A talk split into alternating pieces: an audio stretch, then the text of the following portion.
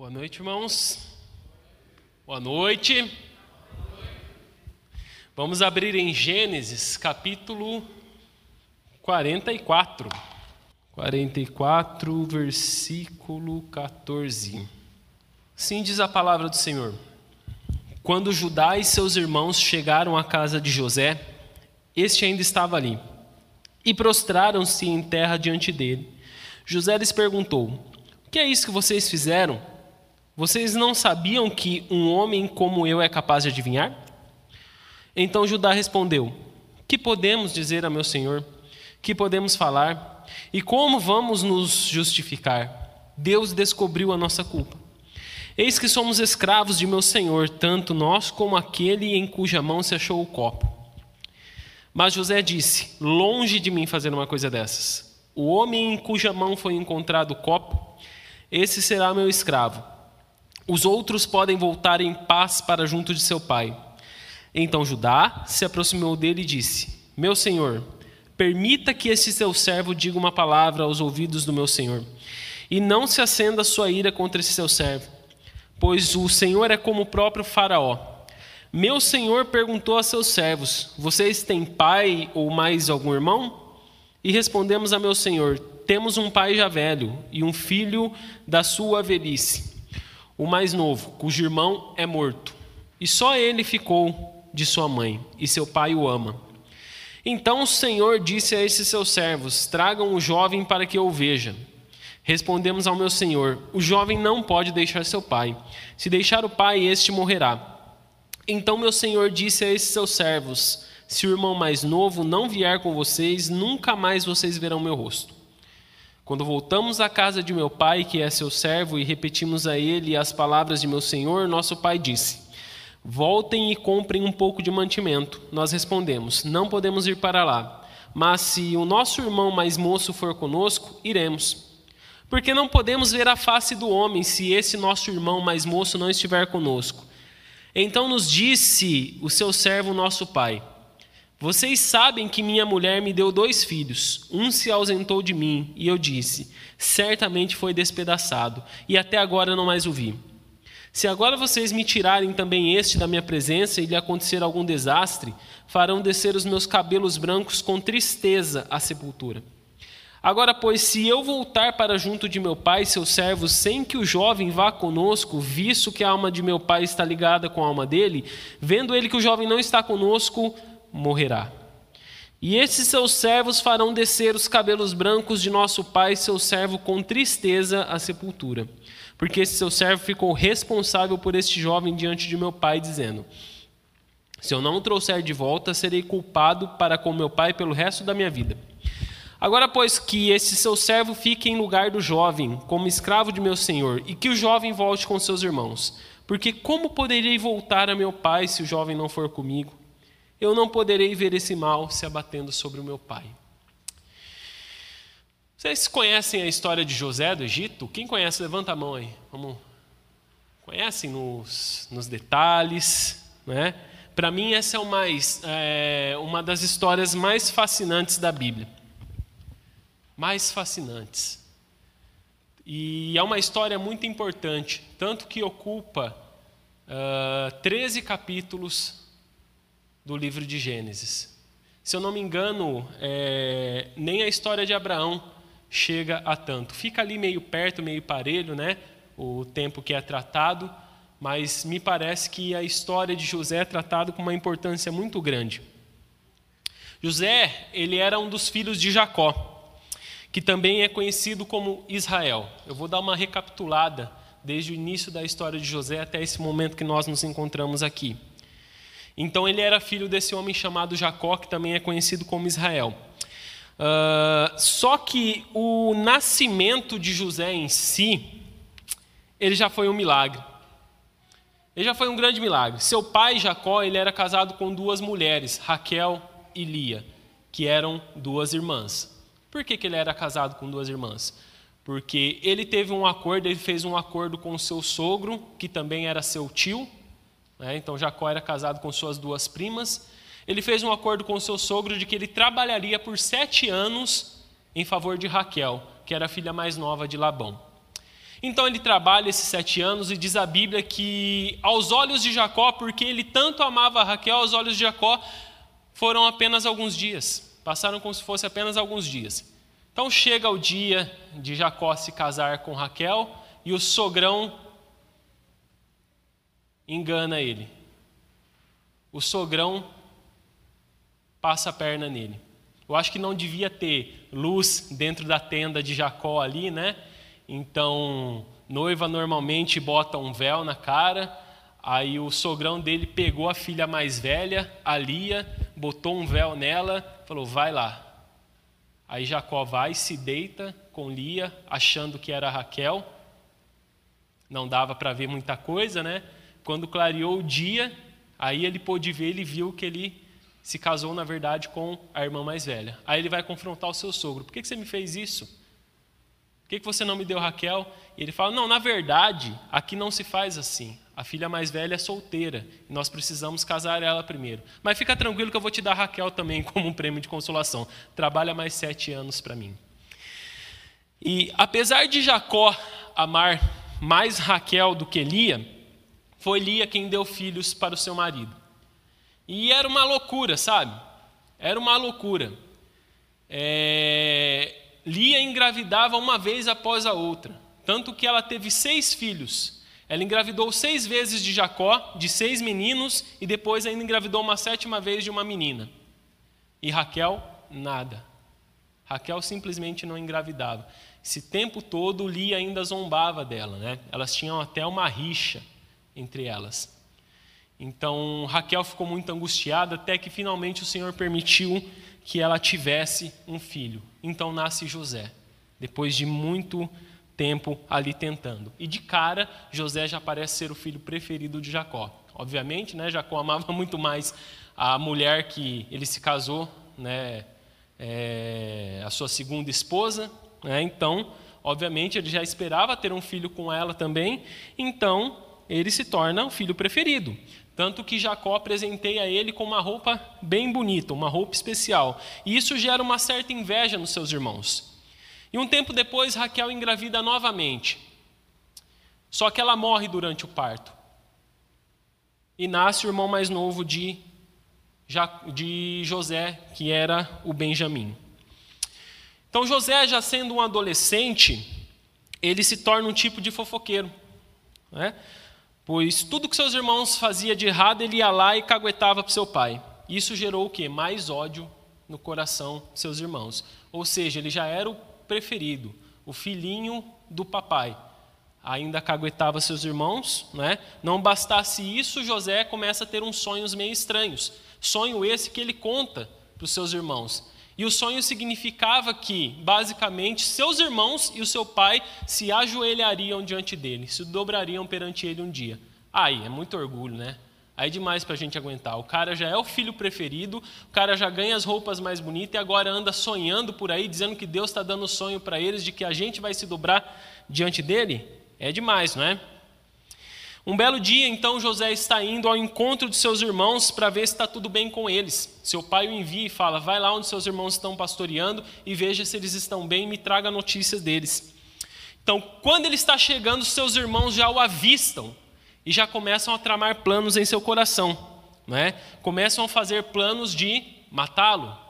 Rubem, que era o irmão mais velho de José, ele fica com certo temor no coração e quer salvá-lo. E diga: não mata o menino, vamos só jogar ele dentro de um poço vazio.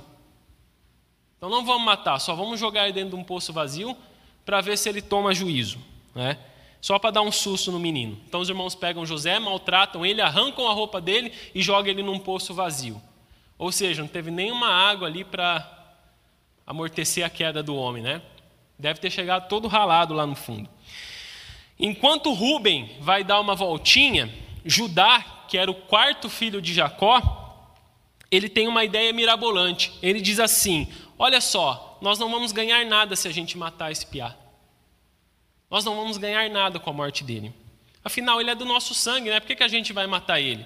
Não vamos matá-lo, vamos vendê-lo como escravo, já que ele é do nosso sangue. Imagina se não fosse do sangue deles, né? O que, que não fariam? Então vamos só vender como escravo, não vamos matar, não. Então eles vendem José, José é levado para o Egito, E quando Rubem chega, ele fica desolado, porque como é que eu vou dar notícia para meu pai? O que, que nós vamos fazer? Aí eles pegam a roupa de José, aquela roupa especial que seu pai tinha dado para ele, matam um cabrito, pega o sangue desse cabrito, mancha a roupa de José e leva para o pai na maior frieza, mandando uma mensagem ainda, dizendo: Olha essa roupa, veja se é do teu filho. Aí Jacó, obviamente, fica inconsolável, não é? Então José está no Egito, como escravo. E onde ele botava a mão, mesmo sendo escravo, ele prosperava. Ele alcançou postos altos, né? Mesmo sendo escravo, ele conquistava posições notórias. Ele serviu ao capitão da guarda do faraó, até que a mulher de Potifar, que era o seu patrão, começa a botar os olhos em José. Ela começa a cantar ele, trovar ele daqui, trovar ele dali, vem cá, vamos se deitar, vamos ter relação. Você é um cara bonito, eu estou afim, meu, meu, meu, meu senhor não está em casa, meu marido não está em casa. E José, não, negativo. Não vou cometer um pecado contra Deus e muito menos contra o meu patrão. Ele confia em mim, por que, que eu faria isso com, com ele?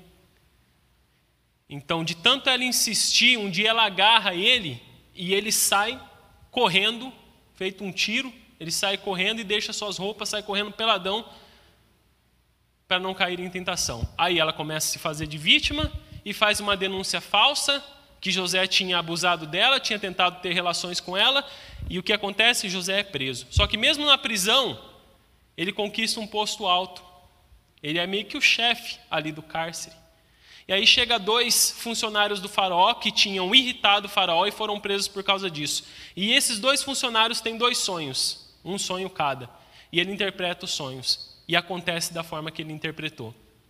Passa um tempo, esse copeiro, né, que era servo do faraó, que estava lá na, na, na prisão com José, ele é levado de volta né, para servir o faraó. Passa um tempo, o próprio faraó tem alguns sonhos. E o faraó, todo desesperado, não sabendo o que estava acontecendo, foi buscar conselho. E o seu copeiro disse: Olha, hoje eu me lembro dos meus pecados. E quando o Senhor se irou comigo e me mandou para o cárcere, me mandou preso, tinha um jovem hebreu lá, ele interpretava sonho. O que ele falou que ia acontecer, aconteceu. Tragam ele. E José foi lá, interpretou o sonho de Faraó e disse: Ó, oh, na verdade, Deus vai mandar uma fome sobre a terra. Deus vai mandar uma fome sobre a terra, então o Egito precisa começar a se organizar, senão vai todo mundo morrer de fome. Que o Faraó ache um homem inteligente e sábio o suficiente para administrar as coisas do Egito. Aí Faraó fala: Quem mais poderia ser? Se você que interpretou o sonho, se você que desvendou todo o mistério, é você que será o governador. Eu sou o faraó, mas sem a tua palavra ninguém fará nada no Egito. Olha só onde é que José chegou. Né? Então José se torna governador do Egito. E até esse período onde José assume esse posto, já haviam passado 13 anos desde que ele tinha sido vendido para o Egito. Mais nove anos se passam. Nove anos se passam. Lembra? Vacas gordas, vacas magras, Sete anos de fartura, sete anos de fome. Passaram-se os sete anos de fartura, passaram dois anos de fome, e os irmãos de José ouvem dizer que tem comida no Egito. Aí eles vão lá para o Egito atrás de comida. Não é? Só que 22 anos se passaram desde que eles tinham vendido José para o Egito. Não é?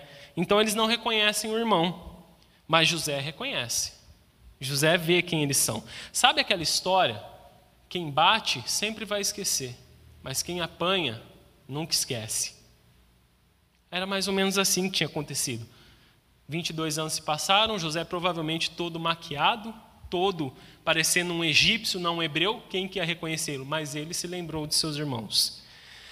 Então seus irmãos estão ali sem reconhecer José. E eles se prostram diante dele. Eles se ajoelham diante dele para pedir comida lembram daquele sonho 22 anos antes que José teve, que seus irmãos se dobrariam diante dele? Aqui esse sonho está se cumprindo. Mas José, ele não se revela e começa a confrontar os seus irmãos. Olha, na verdade vocês são espiões. Vocês vieram aqui para ver onde é que a terra do Egito está desprotegida para vocês virem invadir. Não, não somos.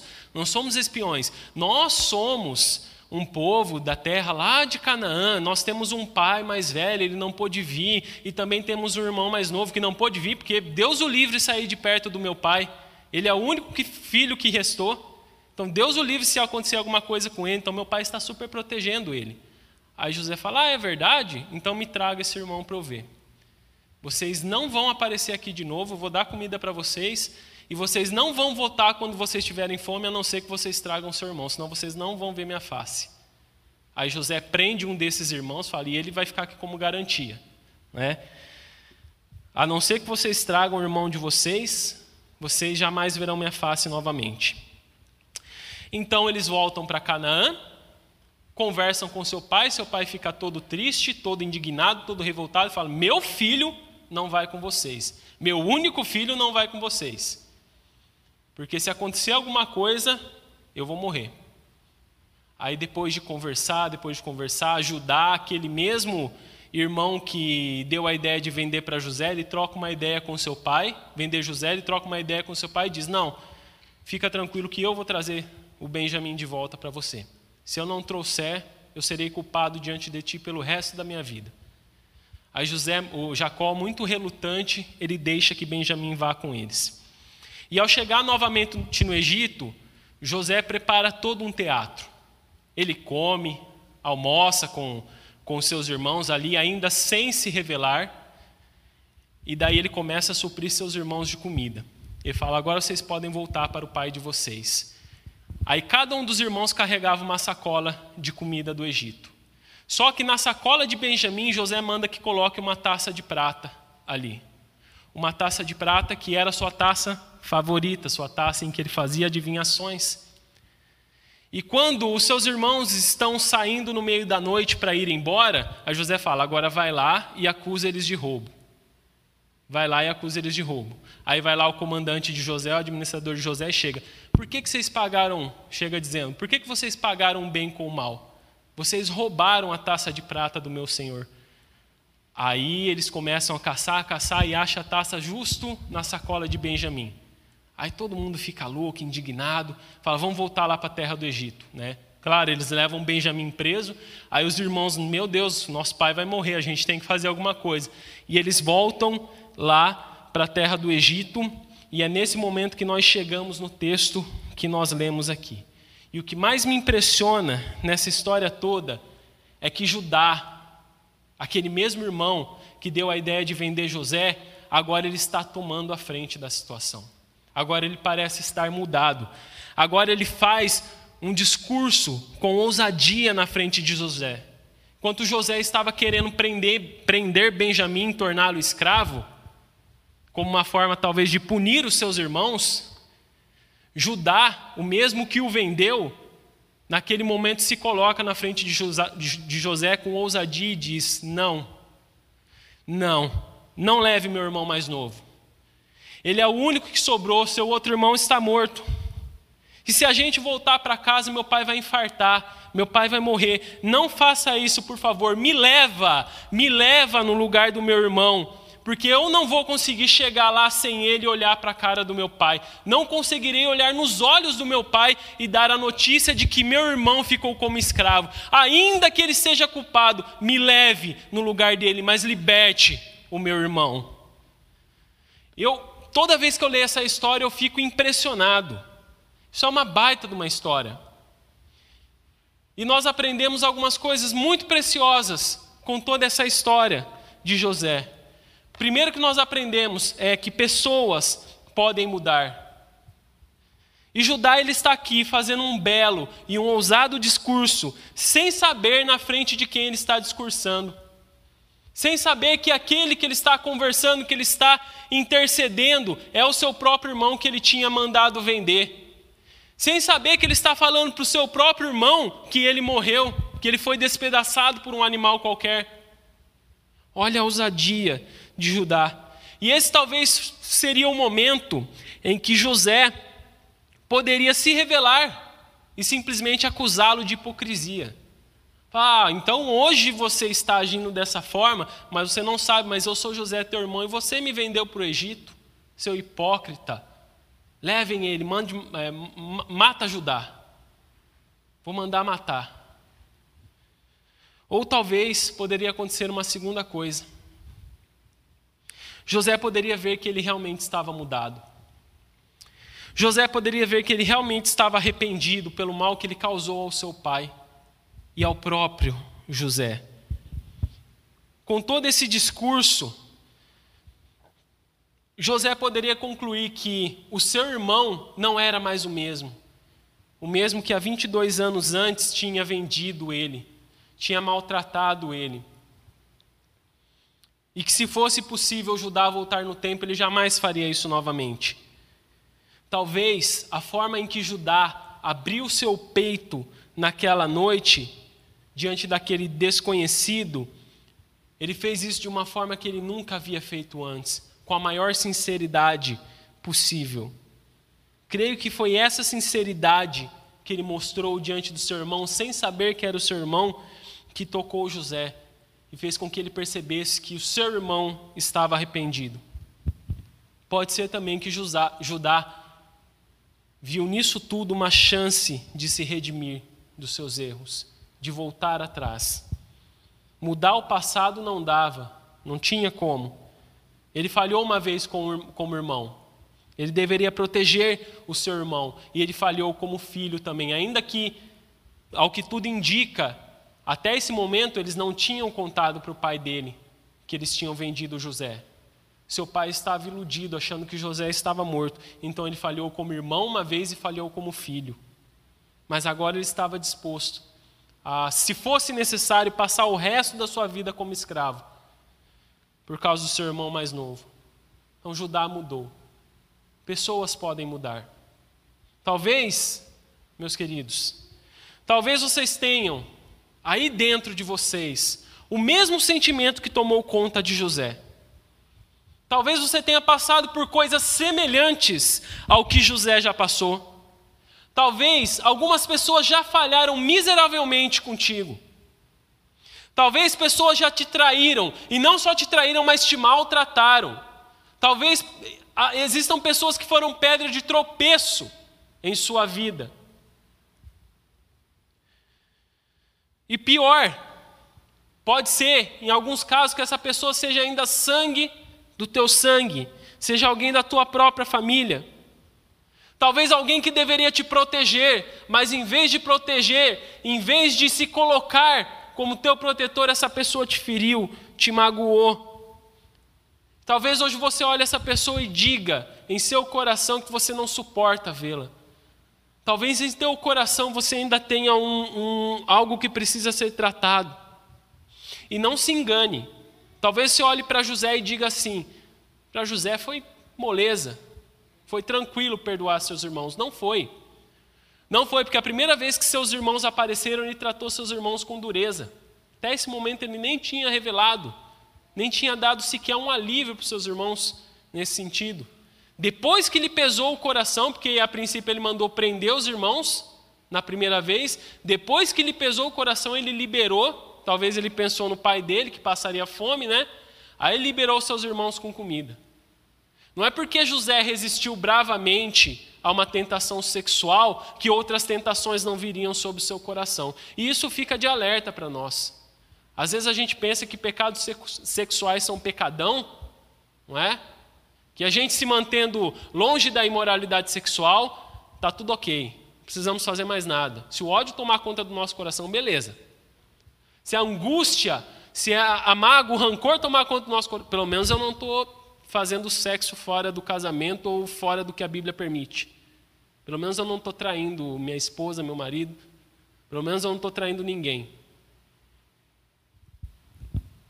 José foi tentado a se vingar dos seus irmãos. Afinal, agora ele era governador, agora ele estava numa posição alta e seus irmãos estavam ali dobrados diante dele, dobrados, prostrados, implorando por misericórdia, como pessoas vulneráveis que ele simplesmente poderia mandar matar. Porque agora ele era governador, agora ele estava por cima, agora ele podia. E é justamente isso, porque talvez hoje você esteja numa posição que você jamais imaginou que você estivesse. Talvez você esteja numa posição mais favorável do que aquele que te feriu, do que ele jamais sonhou que você estaria. Mas talvez também, justamente porque alguém te feriu, foi que você chegou onde você está hoje. Talvez você não estaria onde você está hoje se algumas pessoas não tivessem falhado contigo. E aí, será que esse é o momento de se vingar? Será que esse é o momento de fazer justiça com as próprias mãos? E talvez a pessoa que te feriu também está mudada. Mas você tem dificuldade de crer nisso, porque a vida foi dura contigo. A vida te treinou muito bem. E você aprendeu com a vida que pessoas não mudam. Você aprendeu com a vida que pessoas permanecem as mesmas miseráveis de sempre e que jamais vão mudar, que nada pode fazer com que aquele que me feriu muda, mude. Mas Judá mudou. Ele estava ali diante de José, seu irmão, dando evidências de sua mudança. E aí eu te pergunto: quem é você nessa noite? Você é Judá ou você é José? Seja qual for a tua posição nessa noite, talvez também não hajam inocentes nessa história. Judá não era inocente, José não era inocente. José tem, tende a ser visto como cara injustiçado pelos seus irmãos. E de fato ele foi.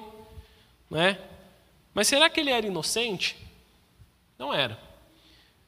José não era inocente. E embora nada justifique ele ter sido maltratado pelos seus irmãos, ele provocou seus irmãos à ira. Várias vezes. Quando ele foi boca aberta, né?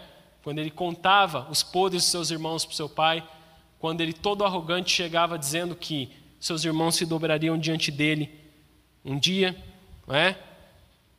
Então ele também não era santinho. Ele também teve sua parcela de culpa, porque afinal todos nós somos pecadores, todos nós falhamos em algum momento da nossa vida. Em algum momento nós podemos provocar a ira das pessoas. Em outros momentos nós prejudicamos pessoas e assim gira esse mundo pecaminoso. Infelizmente. Mas você está aqui hoje. Você está aqui hoje porque Deus te trouxe até aqui. Deus colocou você aqui onde você está. E hoje você pode estar ocupando sim a posição de Judá, que cometeu alguma injustiça contra alguém. Ou talvez você esteja na posição de José, a posição do injustiçado. Mas normalmente a coisa mais fácil é a gente se reconhecer como injustiçado, não é? Como quem é prejudicado, não como quem prejudica. E a questão então é, já que essa é a nossa tendência, como é que a gente vai reagir quando as pessoas chegarem diante de nós arrependidas? Quando as pessoas chegarem diante de nós mudadas? Como é que José reagiu a isso? Como é que ele responde a esse discurso do seu irmão Judá? Vamos continuar em Gênesis 45, versículo 1. Hoje nós vamos ler um pouquinho mais a Bíblia aqui. Gênesis 45, 1.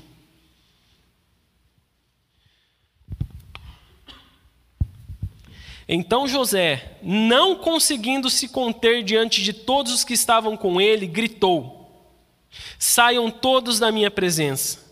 E ninguém ficou com ele. Quando José se deu a conhecer a seus irmãos, olha, aqui ele se revela. E levantou a voz em choro, de maneira que os egípcios o ouviam, e também a casa de Faraó. E disse a seus irmãos: Eu sou José, meu pai ainda está vivo? E seus irmãos não lhe puderam responder, de tão assustados que ficaram diante dele. E José disse aos seus irmãos: Agora cheguem perto de mim. E eles chegaram, então ele disse: Eu sou José, o irmão de vocês que vocês venderam para o Egito. Agora, pois, não fiquem tristes nem irritados contra vocês mesmos por terem me vendido para cá, porque foi a preservação, foi para a preservação da vida que Deus me enviou adiante de vocês porque já houve dois anos de fome na terra, e ainda restam cinco anos em que não haverá lavoura nem colheita. Deus me enviou adiante de vocês para que fosse conservado para vocês um remanescente na terra, e para que a vida de vocês fosse salva por meio de um grande livramento. Assim, não foram vocês que me enviaram para cá, e sim Deus, que fez de mim como que um pai de Faraó e senhor de toda a sua casa, e como governador em toda a terra do Egito. Voltem depressa para junto do meu pai e digam a ele: Assim manda dizer o seu filho José Deus me pôs por Senhor em toda a terra do Egito. Venha para junto de mim, não demore. O Senhor habitará na terra de Gozem, estará perto de mim. O Senhor, os seus filhos, os filhos de seus filhos, os seus rebanhos, o seu gado e tudo o que lhe pertence. Ali eu o sustentarei, porque haverá ainda cinco anos de fome. Do contrário, acabará empobrecendo o Senhor a sua casa e tudo o que lhe pertence. José continuou: Eis que vocês mesmos estão vendo, e meu irmão Benjamim vê também, que sou eu mesmo quem está falando com vocês. Anunciem a meu pai toda a minha glória no Egito e tudo que vocês puderam ver. Vão depressa e tragam meu pai para cá. E lançando-se ao pescoço de seu irmão Benjamim, chorou. E abraçado com ele, Benjamim também chorou. José beijou a todos os seus irmãos e chorou, abraçado com eles. Depois os seus irmãos falaram com ele. Olha isso. Pensa a loucura que foi isso aqui. Judá não sabia. Mas ao vender José para o Egito, ao prejudicar José, Judá ainda foi abençoado com a preservação da vida. Judá empurrou José para onde Deus queria. Talvez por meios que nós não gostaríamos de ser empurrados, né? Mas foi justamente isso que aconteceu. Planejaram o mal e veio o bem. Deus pode trabalhar no coração das pessoas, independentemente de você ser Judá ou José, se você precisa perdoar ou ser perdoado, Deus pode trabalhar no teu coração. Deus trabalhou em meu coração. Deus trabalhou muito em meu coração para mudar aquilo que havia de errado dentro de mim. E Deus ainda tem muita coisa para fazer no meu coração de pedra. Deus ainda tem muita pedra para quebrar aqui. Tem muito arado para passar. O tempo que eu estiver aqui, Deus ainda vai trabalhar no meu coração. O tempo que você ainda estiver por aqui, Deus vai trabalhar no seu coração. Existem coisas que eu fiz, existem pessoas que eu machuquei, que eu jamais faria novamente, porque eu mudei. Existem algumas pessoas que eu machuquei, que eu precisei contar com o perdão delas. E outras pessoas também me machucaram, que eu precisei perdoar essas pessoas. Só que, infelizmente, muitas pessoas que machucam a gente jamais vão saber das nossas feridas, jamais vão saber que nos machucaram. Em alguns casos, mesmo que soubessem, não reconheceriam suas faltas. Qual é a nossa posição nesse caso? Precisamos perdoar, estender o perdão. Sabe por quê? Porque o perdão não tem a ver com a pessoa que falhou comigo tem a ver com o meu coração diante de Deus. Tanto que Jesus, ele diz na oração do Pai Nosso que se não somos capazes de perdoar a quem nos feriu, tampouco Deus nos perdoará. Perdoa as nossas ofensas, assim como nós perdoamos aqueles que nos têm ofendido. Ou seja, como disse alguém, a menos que eu perdoe o outro pela sua falha, quando eu faço essa oração, estou assinando a minha condenação. Deus me perdoou em Cristo. Perdoar é se libertar de um fardo que não me pertence. É se libertar de algo que talvez fizeram comigo que eu não preciso carregar. É jogar esse peso embora. Perdoar é se libertar. E José estende o perdão aos seus irmãos. Mas como é que ele conseguiu fazer isso? Porque José entende que tudo isso não era sobre ele. E aqui, meus irmãos, aqui está o ápice da vida de José. O melhor momento da vida de José não foi quando ele nasceu, de um milagre. O melhor momento da vida de José não foi quando ele foi preferido como o filho preferido. O melhor momento de José não foi quando Deus deu a ele sonhos de que um dia ele faria grandes coisas, de que um dia toda a sua casa dependeria dele. O melhor momento de José não foi quando ele suportou a tentação contra aquela mulher ímpia. Não foi esse o melhor momento de José. O melhor momento de José não foi quando ele começou a interpretar sonhos. E muito menos quando ele assumiu a posição de governador do Egito. Não foi esse o melhor momento de José. O melhor momento de José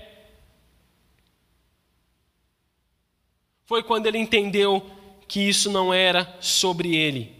Ouso dizer que não foi nem mesmo quando ele perdoou seus irmãos. O maior momento da vida de José foi quando ele percebeu que tudo isso que ele viveu não era sobre ele, mas era sobre um Deus que estava guiando a história para que o seu povo não morresse de fome, para que muitas vidas fossem preservadas e assim Deus cumprisse a promessa que ele fez a Abraão.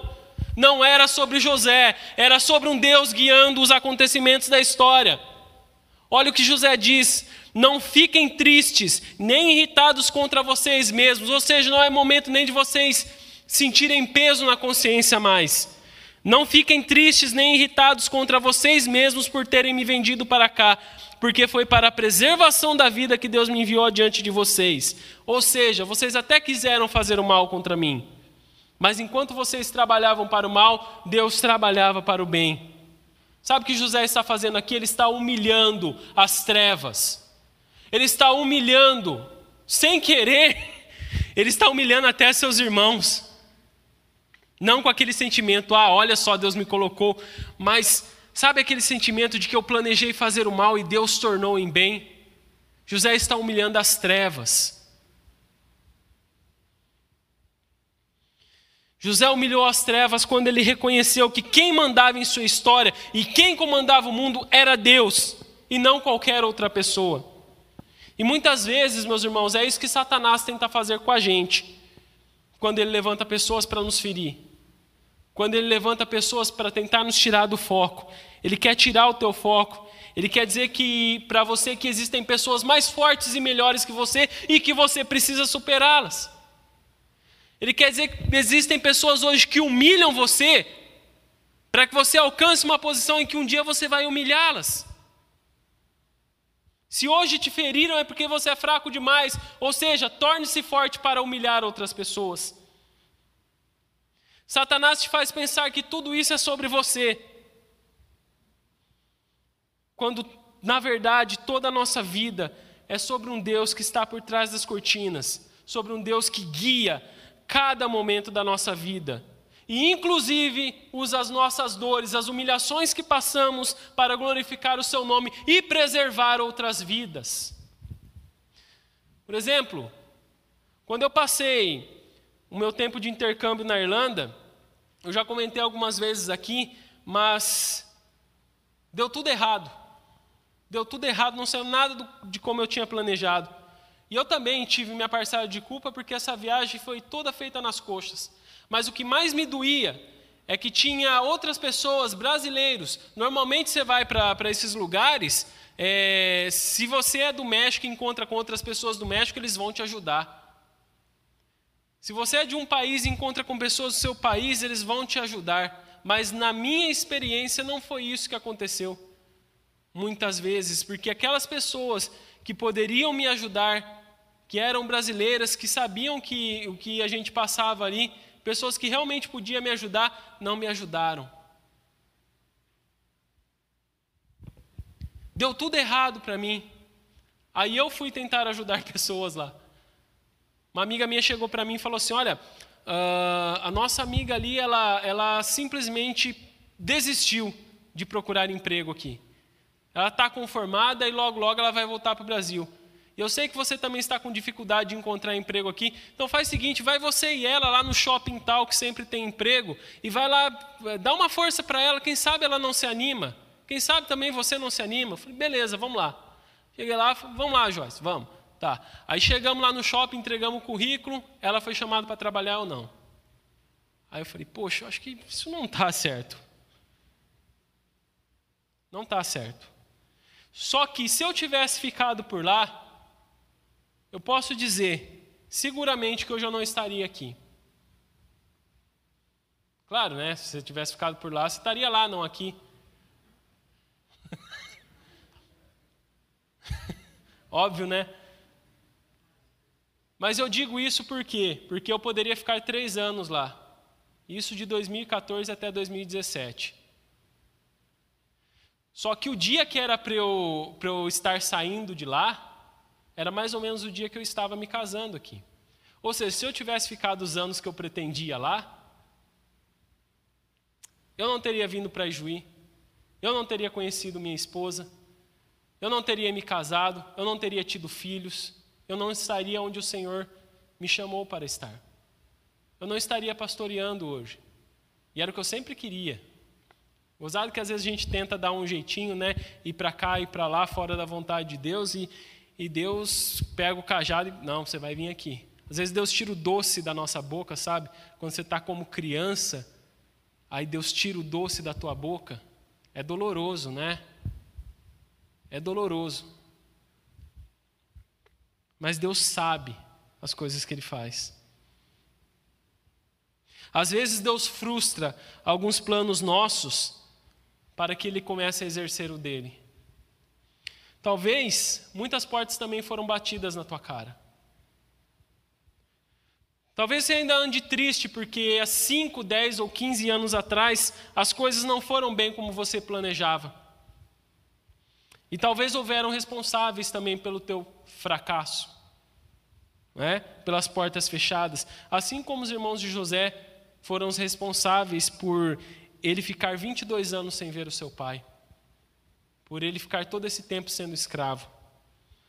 Mas se nada disso estivesse acontecido contigo, possivelmente hoje você não estaria aqui. Possivelmente hoje você talvez não teria a família que você tem. Possivelmente hoje talvez você não teria, é, é, é estaria servindo a Deus. Porque se tudo estivesse bem na tua vida, como você realmente planejou, para que Deus? Então, o que Jesus está dizendo para nós através disso é isso: Ei, sou eu quem controla a tua vida, sou eu quem está no controle de todas as coisas. Se algo parece dar errado, não deu errado, eu ainda permaneço no controle. Não é o diabo que frustrou os teus planos, não é o diabo que está no controle da tua vida, não é qualquer outra pessoa, o teu gerente ou quem quer que seja, não são nem os iluminatis que estão comandando esse mundo. Eu comando esse mundo, porque eu continuo no controle de todas as coisas. Deus é esse Deus que tem o controle de todas as coisas e ele não divide a sua glória com ninguém. Não é possível que Deus divida a sua glória com ninguém. É Ele quem tem o controle da situação.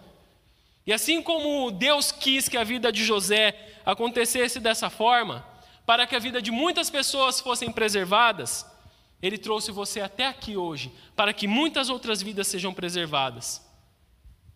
Então, se você está aqui hoje, meu irmão, que Deus tem um plano para ti, e aonde você está, é porque Ele se importa com as vidas que cruzam com a tua, é porque Ele se importa com as pessoas que estão próximas de ti, é porque você tem um propósito, é porque Ele permanece soberano. Só que é aí que está o detalhe nessa história toda.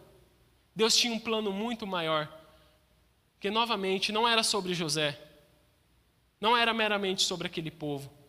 Em Gênesis 3,15, Deus está liberando uma promessa ali, logo após de Adão e Eva terem pecado, terem comido do fruto, terem caído, Deus fala: dessa mulher Dessa mulher vai nascer um descendente que esmagará a cabeça de Satanás. E daí Deus separa, dali um tempo Deus separa Abraão. Abraão tem um filho que chama Isaac. Isaac tem um filho que chama Jacó. Olha a genealogia aí que ninguém gosta de ler. E Jacó tem um filho chamado Judá. Esse é o Judá que está aqui diante de José. E da descendência de Judá nasceu um outro homem, Anos depois, séculos depois, nasceu um outro homem da descendência de Judá. Que a semelhança do que ele fez, só que muito melhor, também se colocou diante de Deus em favor de algumas pessoas. Porque Jesus Cristo, sendo muito superior a Judá, se colocou diante de Deus e disse: Não, não deixe eles perecerem, não leve eles, leve a mim, me mate, mas deixe que eu conduza eles de volta para ti. Deixe que eu leve as pessoas novamente para ti. Não leve os meus irmãos, leve a mim, me crucifique. Foi isso que Jesus fez por ti. É esse o propósito que ele tem para a tua vida, meu irmão. Ainda que muitas pessoas tenham planejado mal contra ti, ainda que tudo tenha dado errado, Deus permanece soberano. E o próprio Jesus se coloca diante do Pai para preservar a tua vida, para preservar a minha vida, para que o seu glorioso propósito se cumpra. Louvado seja o nome do Senhor. Coloque-se de pé. Em todo o sofrimento de José, em todos os seus erros, em todos os seus acertos, tudo isso serviu para que o Senhor preservasse o seu povo da morte. Para que então viesse o Senhor Jesus Cristo, para que ele cumprisse a sua maior promessa. Mesmo em meio aos sofrimentos, Deus não comete erros, Ele está no controle de todas as coisas.